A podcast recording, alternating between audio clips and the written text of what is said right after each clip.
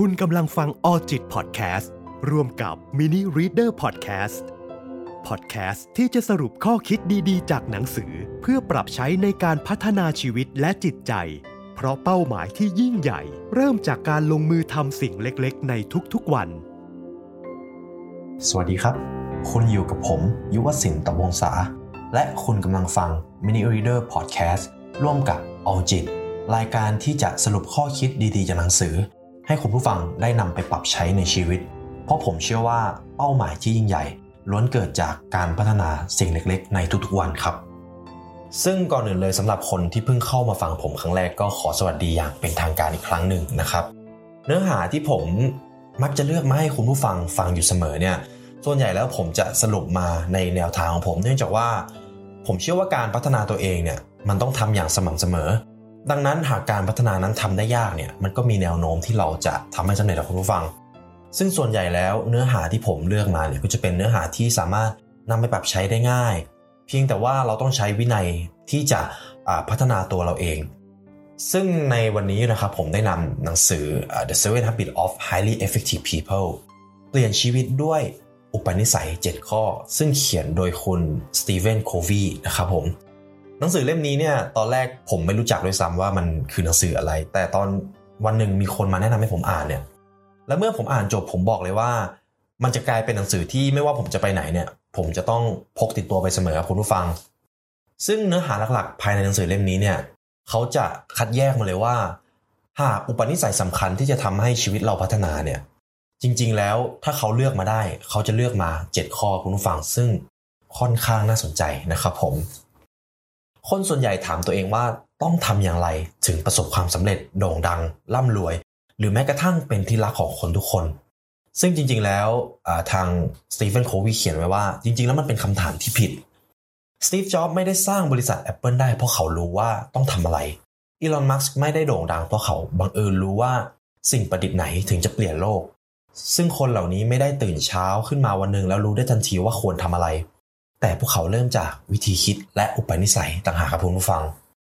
ซึ่งวิธีคิดและอุปนิสัยที่ดีจะเอื้อให้เข้าถึงไอเดียดีๆ รู้จักผู้คนหรือทำงานได้มีประสิทธิภาพมากกว่า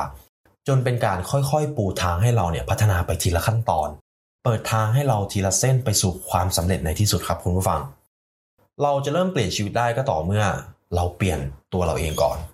ซึ่งหนังสือ The Seven Habits of Highly Effective People เนี่ย คือคัมภีร์ในการสร้างนิสัยเพียง 7 อย่างที่จะเปลี่ยนชีวิตคุณซึ่งหนังสือเล่มนี้นะครับการันตีด้วยยอดขาย 25 ล้านเล่มทั่วโลก ทางผู้เขียนเขาได้เขียนคร่าวๆก่อนที่เราจะเข้าไปในเนื้อหาหลักเนี่ยว่าสตีเวนโควีได้ศึกษาทฤษฎีความสำเร็จย้อนอดีตตั้งแต่ 200 ปีก่อนจนถึงปัจจุบัน เขาพบว่ามี 2 เส้นทางที่คนคนหนึ่งจะประสบความสำเร็จ เส้นทางแรกคือเราพัฒนาทักษะให้เก่งในเรื่องที่เราอยากเก่ง ยกตัวอย่างให้ฟังนะครับผม ถ้าเราอยากเป็นที่รักของทุกคน เราอาจจะต้องเรียนเทคนิคการพูดหรือศึกษาวิธีแสดงท่าทางให้ดูน่ารัก คนส่วนใหญ่เลือกวิธีนี้เพราะว่ามันฟังดูง่าย ถ้าเราอยากมีสุขภาพดีก็ให้ศึกษาวิธีสุขภาพดี ถ้าเราอยากเป็นที่รักก็ให้ศึกษาวิธีสื่อสารกับคนอื่น และถ้าเราอยากรวยก็แค่เรียนวิธีเล่นหุ้น ฟังดูเป็นเหตุเป็นผลตรงไปตรงมา แต่จริงๆ แล้วเนี่ยการพัฒนาทักษะนั้นจะพาเราไปได้ไกลถึงแค่จุดหนึ่งเท่านั้น ถ้าจะให้พูดตามตรงคือมันไม่ยั่งยืนในระยะยาวคุณผู้ฟัง และในที่สุดท่าแท้ของเราจะเผยออกมาจนกลบทักษะเหล่านั้นในไม่ช้าก็เร็ว แล้วทางที่2ครับเส้นทางที่ 2 คือการปรับทัศนคติ มันคือการปรับนิสัย ความเชื่อ และมุมมองของเราต่อโลกใบนี้ ซึ่งถ้าสิ่งที่เราทำเนี่ยมาจากตัวตนที่แท้จริงของเรา มันจะยั่งยืน ซึ่งเราไม่จำเป็นต้องฝืนตัวเองให้เป็นคนที่เราไม่ได้เป็น นิสัยนี้จะอยู่กับเราตลอดไปครับคุณผู้ฟัง ซึ่งผมมั่นใจว่าในช่วงชีวิตเราช่วงชีวิตหนึ่งเนี่ยจะต้องมีช่วงหนึ่งที่เราจำเป็นที่จะต้องฝืนตัวเองให้เป็นในแบบที่เราไม่อยากเป็น เพราะว่ามีคนบางคนไม่ชอบในแบบที่เราเป็น ซึ่งถ้าเราอยากเปลี่ยนชีวิตอย่างถาวร เราต้องเปลี่ยนจากข้างใน ถ้าเราอยากมีชีวิตแต่งงานที่มีความสุข เราก็ต้องเปลี่ยนตัวเองที่เป็นคนอบอุ่น อยู่ด้วยและมีความสุขอย่างแท้จริง ไม่ใช่ศึกษาเทคนิคที่เน้นเฉพาะเบือกอย่างวิธีพูดเพื่อให้คนอื่นขอบคุณมากขึ้น เดี๋ยวเราลองมาเริ่มจากปรับทัศนคตินะครับคุณผู้ฟัง เราจะมีวิธีคิดยังไงนั้นก็ขึ้นอยู่กับวิธีที่เรามองโลก คนที่มองโลกในแง่ร้ายจะมองว่าการเดินหลงทางนั้นเป็นเรื่องเสียเวลา แต่คนที่มองโลกในแง่ดีจะมองว่าได้ประจนภัยเสียหน่อย เหตุการณ์เดียวกันแต่วิธีมองแตกต่างกัน สุดท้ายแล้วผลลัพธ์เราก็รู้กันอยู่แล้วนะครับว่ามันไม่เหมือนกัน ในที่นี้ผมจะเข้าไปในอุปนิสัยทั้ง 7 อย่างที่สตีเฟนโควีได้เขียนนะครับ อุปนิสัยข้อแรก เข้มแข็งและควบคุมชีวิตของคุณเอง be proactive เขาได้เขียนไว้ว่าให้เราลองวาดวงกลมขึ้นมาหนึ่งวง ข้างในวงกลมคือสิ่งที่เราควบคุมได้ ส่วนที่เหลือข้างนอกคือสิ่งที่เราควบคุมไม่ได้ ถ้าเกิดเหตุการณ์อะไรสักอย่างขึ้นเช่น สภาพอากาศไม่ดี หรือมีใครมาทำอะไรไม่ดีกับเรา คนจำนวนมากจะพูดว่า ฉันไม่ผิดสักหน่อย หรือทำไมฉันต้องมาเจออะไรแบบนี้ด้วย นั่นคือการมองไปนอกวงกลมครับคุณผู้ฟัง มุ่งความสนใจไปในสิ่งที่เราเองก็ทำอะไรไม่ได้ และทำให้วงกลมมันหดลง แต่จริง ๆ แล้วคนที่ประสบความสำเร็จจะบอกว่า งั้นทำแบบนี้หรือเรามาลองหาวิธีแก้ปัญหานี้กัน มันคือการมองข้างในวงกลมว่ามีอะไรที่พอจะทำได้ ซึ่งสุดท้ายแล้วมันจะไปขยายวงกลมในสิ่งที่เราควบคุมได้ให้มันใหญ่มากขึ้น ซึ่งหากเรามองไปที่วงกลมที่เราเขียนเนี่ยคุณผู้ฟัง วงกลมสิ่งที่คุณควบคุมได้นี้จะขยายหรือหดไปเรื่อยๆ ตามวิธีที่เรามองสิ่งต่างๆ ยิ่งเราให้ความสำคัญกับสิ่งที่เราไปแก้ไขอะไรไม่ได้เนี่ยวงกลมมันก็จะยิ่งหดลง ยิ่งเราให้ความสำคัญกับสิ่งที่เราควบคุมได้ วงกลมก็จะยิ่งขยายใหญ่ขึ้นวิกเตอร์แฟรงค์เป็นนักโทษในค่ายกักกันเยอรมันในสงครามโลกครั้งที่สองในค่ายทหารนั้นแทบไม่มีอะไรที่เขาทำได้เลย ทั้งการกินอิสรภาพบทลงโทษที่โหดร้าย แต่จริง ๆ แล้วเขาไม่ได้สนใจสิ่งที่มันอยู่นอกวงกลม เขากลับมองไปที่ข้างในวงกลมถึงวันที่เขาจะได้เป็นอิสระ เขาคิดถึงอนาคตที่จะได้ออกจากค่ายกักกัน ซึ่งหากให้ผมมองในมุมมองของวิกเตอร์เนี่ย มุมมองเขาเป็นแรงบันดาลใจให้นักโทษคนอื่น และยังทำให้ผู้คุมเนี่ย ซึ่งในที่สุดเขาก็รอดออกมาได้และกลายเป็นนักจิตวิทยาที่มีชื่อเสียงไปทั่วโลก ไม่ว่าจะเกิดอะไรขึ้นกับเรานะครับ ให้เรามุ่งไปที่การแก้ปัญหา แทนที่จะกล่าวโชคชะตา อุปนิสัยข้อที่ 2 มองให้ไกลไปถึงจุดจบ begin with the end in mind ซึ่งไม่ว่าเราจะทำอะไรก็ตามครับคุณผู้ฟัง จริง ๆ เราต้องทำมันสองครั้ง ครั้งแรกทำในใจ ครั้งที่สองถึงจะทำจริง ตอนที่ผมได้อ่านประโยคนี้ตอนแรกผมก็งงว่าเราจะสามารถทำอะไรในใจได้อย่างไร เดี๋ยวผมจะยกตัวอย่างให้คุณผู้ฟังได้ฟัง เช่นถ้าเราจะสร้างบ้าน ก่อนอื่นเราต้องคิดในใจก่อนว่าจะสร้างบ้านแบบไหน เราจะวาง layer ยังไง มีกี่ห้องพื้นทำจากอะไรส่วนขนาดเท่าไหร่ เราต้องคิดทุกอย่างตั้งแต่เรายังไม่ทันวางอิฐก้อนแรก ถ้าเราไม่ได้คิดล่วงหน้าแล้วลงมือทำเลยเนี่ย สุดท้ายแล้วบ้านของเราจะออกมามั่ว ซึ่งหากเปรียบเทียบกับการทำงานเนี่ยคือ หากเราจะทำโปรเจกต์ที่มันค่อนข้างใหญ่แล้วเราไม่มีการวางแผนเนี่ยแนวโน้มที่มันจะมีการมั่วจนไม่เป็นรูปเป็นร่างเนี่ยมีค่อนข้างสูงคุณผู้ฟัง แต่ดังนั้นแล้วแผนที่มันดีเนี่ย มันควรเป็นแผนที่ยืดหยุ่นได้ มันควรเป็นแผนที่สามารถปรับให้เข้ากับสถานการณ์ได้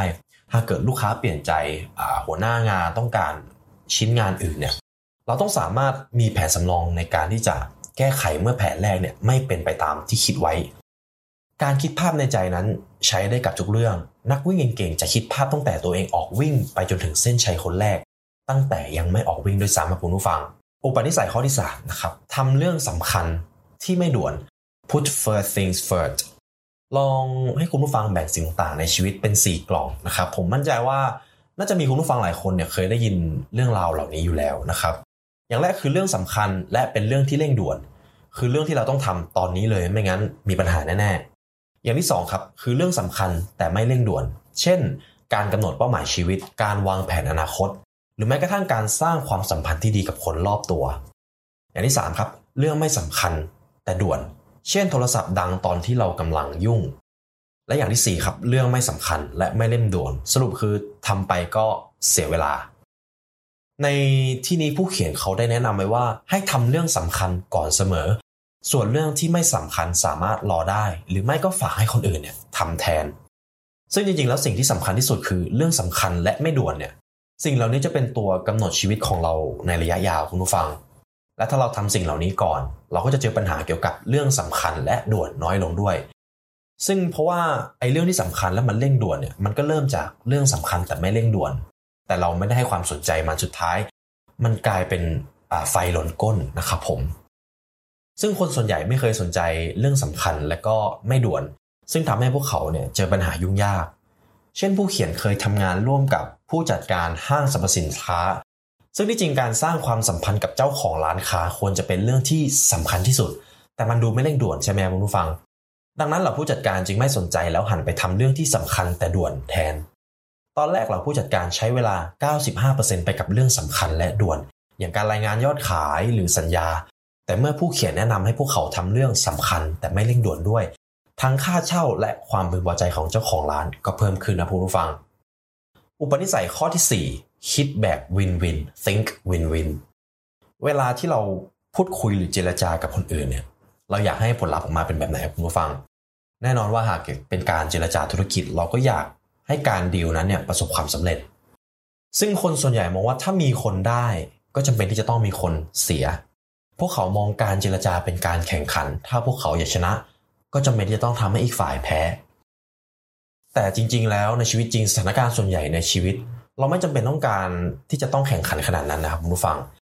ถ้าคุณคิดแบบทุกคนได้ประโยชน์หรือวินวินเนี่ย เราเองนั่นแหละที่จะได้ประโยชน์มากกว่าคิดแบบฉันต้องชนะ และคนอื่นต้องแพ้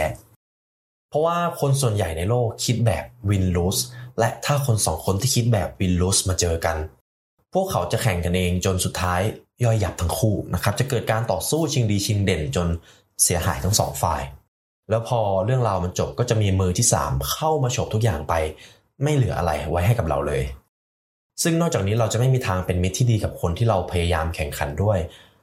ยกตัวอย่างถ้าคุณผู้ฟังทำธุรกิจแล้วคิดแบบชนะกับแพ้เนี่ย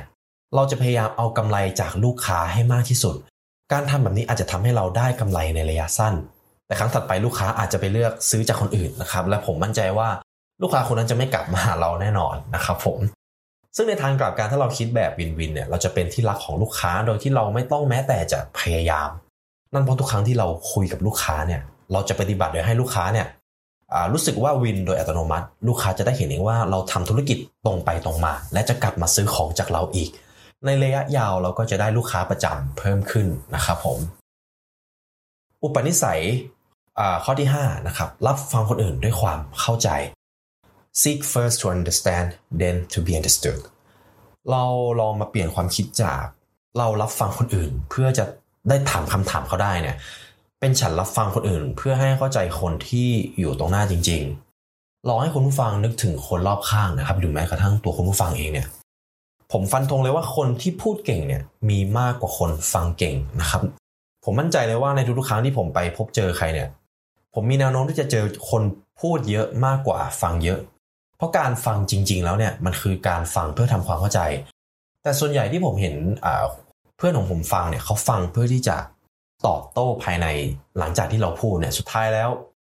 สิ่งที่เราต้องการที่จะสื่อสารออกไปเนี่ยเขาแทบจะไม่ได้กันกองเลยว่าสิ่งที่เราพูดคืออะไรนะครับ ลองนึกภาพว่าเราไปหาหมอแล้วก็เล่าอาการให้ฟัง หมอพยักหน้าแบบขอไปทีแล้วก็บอกโอเคเข้าใจแล้ว แล้วก็สั่งยาอะไรก็ไม่รู้ให้เรานะครับ หรือไม่ก็ลองนึกภาพเราไปตัดแว่นแล้วช่างก็ไม่ได้วัดสายตาของเรา จากนั้นก็หยิบแว่นของตัวเองมาให้ เพราะเขาใส่แว่นอันนั้นแล้วมองเห็นมันชัดดี เราใส่ก็น่าจะเห็นชัดเหมือนกัน มั้งนะครับผม ก็จริงๆแล้วเราอาจจะไม่เชื่อคำแนะนำของคนพวกนี้นะครับ แต่ในชีวิตจริงเนี่ย จริง ๆ มันก็คนจำนวนมากไม่ได้รับฟังคนอื่นจริง ๆ หรอก แค่ฟังเรื่องราวแบบขอไปทีแล้วก็ให้คำแนะนำห้วนๆ โดยอาจจะเอาสถานการณ์ของตัวเองเป็นตัวตั้ง ซึ่งจริง ๆ แล้วมันช่วยอะไรฝ่ายไม่ได้เลย เพราะว่ามันคือการแสดงออกอย่างชัดเจนว่า เราไม่ได้เข้าใจสถานการณ์ของเขาเลย ดังนั้นคุณผู้ฟังถ้าเราอยากให้เราอาอยากให้คนอื่นเคารพเราเนี่ย เราต้องทำความเข้าใจเขาก่อน ซึ่งมืออาชีพด้านการพูดรู้ดีว่า คนเราเล่าสิ่งต่างๆ โดยใช้คำพูดเพียง 10%ส่วนที่เหลืออีก 90%อยู่ที่น้ำเสียงและท่าทางบริบท คุณดูหนังเข้าใจถึงแม้จะปิดเสียง เพราะว่าท่าทางของตัวละครมันสามารถสื่อสารได้ในตัวของมันเอง แต่ถ้าเราปิดตาแล้วฟังเสียงแบบหุ่นยนต์พูด บางทีเราอาจจะไม่เข้าใจเพราะมันมีแต่คำพูด ไม่มีอารมณ์เลย ไม่มีอารมณ์เลยแม้แต่น้อยนะครับ ซึ่งการที่เราจะเข้าใจว่าคนอื่นสื่ออะไรเนี่ย เราต้องตั้งใจฟังอารมณ์ความรู้สึกที่มันซ่อนอยู่ในสิ่งที่เขาต้องพูดด้วยนะครับคุณผู้ฟัง อุปนิสัยข้อที่ 6 จงใจกว้างและเคารพคนอื่น ก่อนที่จะให้คนอื่นมาเคารพคุณ synergize นะครับ ก็ต้องยอมรับว่าจริง ๆ แล้วเนี่ยการมองโลกของแต่ละคนเนี่ยมันแตกต่างมากหรือน้อยก็แล้วแต่คนนะครับ มันทำให้ทุกคนมีจุดแข็งจุดอ่อนไม่เหมือนกัน ก็ต้องยอมรับว่าตัวเราเองก็มีจุดอ่อน เราไม่สามารถทำทุกอย่างได้ บ่อยครั้งที่การบรรลุเป้าหมายของเรา ก็จำเป็นที่จะต้องพึ่งพาผู้อื่น ซึ่งคนที่ประสบความสำเร็จคือคนที่นำจุดแข็งของแต่ละคนมาผสมผสานกันได้ ถึงแม้ว่าแต่ละคนจะมีพื้นฐานวิธีคิดแตกต่างกันอย่างมากก็ตาม ซึ่งการที่คนทั้งทีมร่วมมือกันเป็นหนึ่งเดียวเนี่ยหมายความว่า ทุกคนรับฟังความคิดเห็นของคนอื่น พยายามเข้าใจซึ่งกันและกัน และการเอาความคิดเห็นจากคนอื่น มาเสริมให้ การทำทีมมันดีขึ้นเนี่ยสิ่งที่สำคัญคือไม่มีใครมาเสียเวลาทะเลาะกันผลคือความสำเร็จของทุกคนนะครับเดวิดลีเลนทัลเนี่ยเป็นอดีตหัวหน้าคณะกรรมการด้านนิวเคลียร์ของอเมริกา องค์กรสำคัญขนาดนี้ย่อมมีคนเก่งและผู้มีอิทธิพลอยู่เบื้องหลัง ทุกคนต่างมีผลประโยชน์ทับซ้อนที่คอยขัดแข้งขัดขากันอยู่แล้ว แต่เดวิดพาทั้งทีมให้เป็นหนึ่งเดียวกันได้โดยจัดประชุมให้ทุกคนเรียนรู้ซึ่งกันและกัน เดวิดถูกวิจารณ์อย่างหนักว่าทำให้เรื่องเนี่ยมันเสียเวลา แต่เมื่อทั้งทีมเชื่อใจกันเนี่ยเราก็สามารถคิดแก้ปัญหาได้ดีถึงแม้จะมีบางอย่างที่คิดเห็นไม่ตรงกันนะครับ เราควรจะร่วมมือกับคนอื่นได้ก็ต่อเมื่อเราใจกว้างและมองการสนทนาเป็นเหมือนการประจนภัย ไม่มีอะไรได้ดั่งใจเราทุกอย่าง เพราะเราไม่สามารถควบคุมคนอื่นได้ แต่เราควรยอมรับในสิ่งที่คนอื่นเป็น และพยายามสารประโยชน์ซึ่งกันและกันนะครับ และอุปนิสัยข้อสุดท้ายครับผม คุณมีร่างกายเดียว ถ้าเกิดมันพัง เราก็จบ sharpen the saw principles ถ้าเราไม่ดูแลตัวเองเลยเนี่ย ทุกสิ่งที่เราสร้างมาทุกความสำเร็จที่เราไขว่คว้ามาได้ มันจะไม่อายุยืนแน่นอน เพราะเราจะไม่เหลือแรงไปรักษาสิ่งดีๆ ที่พาคนมาถึงจุดนี้ได้นะครับ ซึ่งจริง ๆ แล้วเนี่ยนะครับคุณผู้ฟังสำหรับตัวผมในการดูแลสุขภาพเนี่ยเป็นสิ่งที่สำคัญมากๆ เนื่องจากว่า มันมีช่วงหนึ่งที่ผมเนี่ยป่วยหนักมากอ่าเป็นไข้เลือดออกนะครับ แล้วพอมานึกถึงในช่วงที่เราสุขภาพดีเนี่ย ผมก็รู้เลยว่าไอ้ช่วงเวลาที่เรามีสุขภาพดีเนี่ยมันมันเป็นช่วงเวลาที่เราควรเอนจอยกับมันที่สุดแล้ว เราควรมีความสุขกับมันที่สุดแล้ว ในช่วงที่เราสามารถขยับตัวไปไหนมาไหนได้เนี่ย จริง ๆ แล้วมัน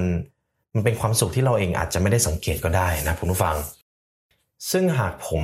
จะให้ผมแนะนำว่าเราควรเปลี่ยนแปลงอะไรในชีวิตก่อนเนี่ย ผมว่าสิ่งที่ง่ายที่สุดก็คือการลองดูแลสุขภาพเราก่อน ลองกินอาหารที่มีประโยชน์ ลองออกกำลังกายอย่างน้อยวันละครึ่งชั่วโมง ดูแลร่างกายตัวเราให้ดี และมันจะส่งผลในระยะยาว 100%นะผมผู้ฟัง ซึ่งทางนี้ผู้เขียนเขาก็ได้เขียนไว้ว่าการดูแลรักษาตัวเองเนี่ยมี 3 ด้าน อย่างที่ 1 คือดูแลร่างกายด้วยการออกกำลังกาย ทานอาหารที่มีประโยชน์ และอย่าเครียดโดยไม่จำเป็นนะครับ อย่างที่ 2 ดูแลจิตใจ เช่นทำสมาธิ หรือไม่ก็คิดทบทวนเป้าหมายในชีวิตอย่างสม่ำเสมอ ในช่วงเวลาก่อนนอนของผมเนี่ยผมจะมีสมุดอยู่เล่มหนึ่งแล้วก็มักจะเขียนไว้ว่าเป้าหมายชีวิตใหญ่ๆของผมเนี่ยคืออะไร แล้วก็เป้าหมายในวันถัดไปที่ผมอยากจะตื่นมาแล้วทำเนี่ยมีอะไรบ้าง ผมมักจะวางแผนคร่าวๆไว้อยู่เสมอนะครับว่าเมื่อตื่นเช้ามาผมจะออกกำลังกาย ผมจะไปทำงานอะไร แต่ทุกๆแผนที่ผมวางเนี่ยมันจะต้องสามารถยืดหยุ่นแล้วก็เปลี่ยนแปลงได้ตามความเหมาะสม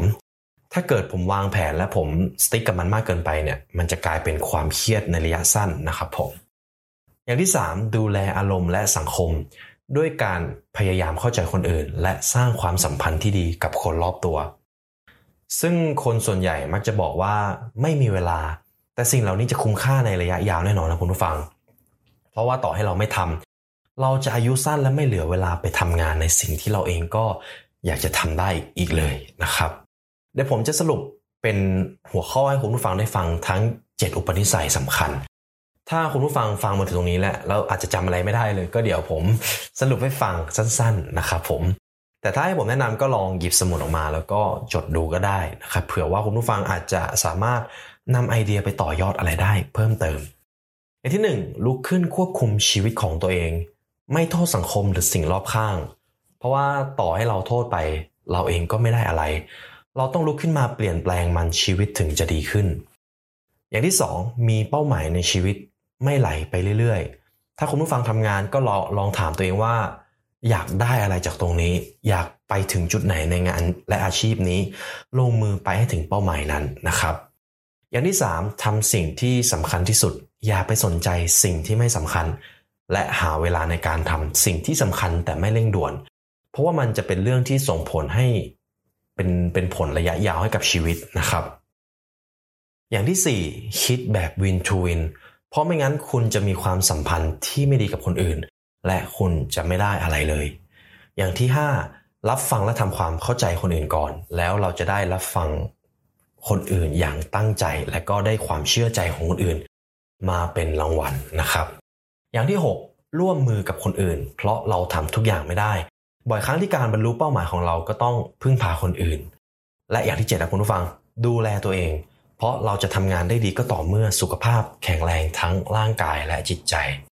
นี่ก็เป็นสรุปเนื้อหาคร่าวๆจากหนังสือ The Seven Habits นะครับ ผมมั่นใจว่าคุณผู้ฟังเมื่อฟังจบเนี่ยน่าจะได้ไอเดีย และก็ความรู้ดีๆ ไปต่อยอด เพื่อที่จะ